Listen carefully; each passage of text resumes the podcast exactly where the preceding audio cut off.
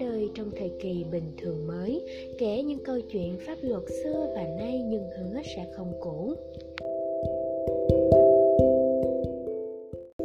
Chào các bạn, chào mừng các bạn đã đến với chuyên mục radio cuối tuần của Medlo. Mình là Doanh Phạm, host của chuyên mục radio ngày hôm nay khi dân khói tự nhiên học luật. Các bạn thân mến, như các bạn cũng đã biết, ngành luật là một ngành học rất được quan tâm đối với những bạn theo học ban xã hội bởi kỹ năng viết và đọc hiểu các văn bản của các bạn ban xã hội thật sự rất phù hợp với định hướng theo học của ngành này. Tuy nhiên, ngày hôm nay mình sẽ kể cho các bạn nghe một câu chuyện rất thú vị về một cô gái dân tự nhiên quyết tâm học luật như thế nào nhé.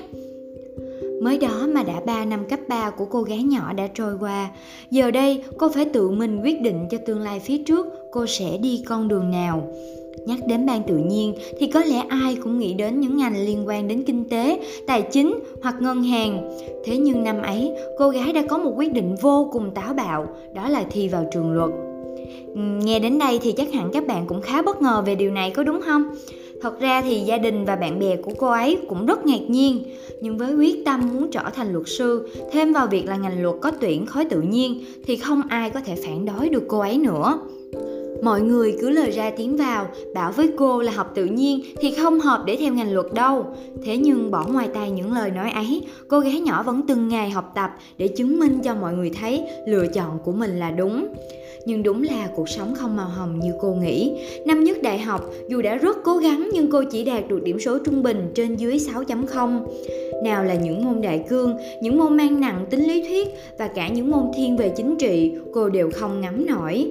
Việc ngưng giải quyết số liệu tính toán cô còn có thể tập quen được, nhưng việc suốt ngày chỉ đọc sách và nghiên cứu, học thuộc lòng những bài học dần làm cho cô trở nên chán nản và khi biết kết quả không được như mình mong muốn, cô có một chút bế tắc và hụt hẫng. Đôi lúc cô cũng nghĩ, có phải là do mình đã quen với việc tính toán logic của một người học tự nhiên nên không phù hợp với định hướng của ngành này hay không? Tuy nhiên, sau khi trấn an lại bản thân, cô tự mình ngẫm nghĩ tự mình vực dậy tinh thần. Cô nhận ra rằng không phải ngành luật không phù hợp với cô, mà là do cô chưa biết cách để vận dụng những gì đã học ở ban tự nhiên để có thể hòa hợp với ngành học này. Từ đó, cô vạch ra cho mình những mục tiêu cụ thể hơn, tìm ra cách học hiệu quả và tối ưu hơn. Trước tiên là cô sẽ bắt đầu từ việc chăm chỉ đến lớp, nghe và ghi chép đầy đủ nội dung bài học. Ngoài giờ học, cô sẽ lên thư viện để tìm kiếm nguồn tài liệu liên quan đến nội dung đã học để mở rộng vấn đề và sắp xếp thời gian hợp lý để có thể ôn lại bài mỗi ngày.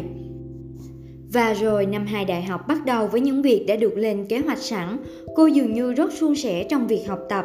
Thật ra, khối tự nhiên đã giúp cô có tư duy vô cùng logic và nhạy bén với các vấn đề. Cô rất nhanh để có thể đưa ra hướng giải quyết cho những vấn đề đó. Đồng thời, việc giỏi tính toán cũng đã giúp cô rất nhiều trong việc học luật, chẳng hạn như các bài tập về phân chia tài sản, tính cổ phần, tiền thuế, vân vân.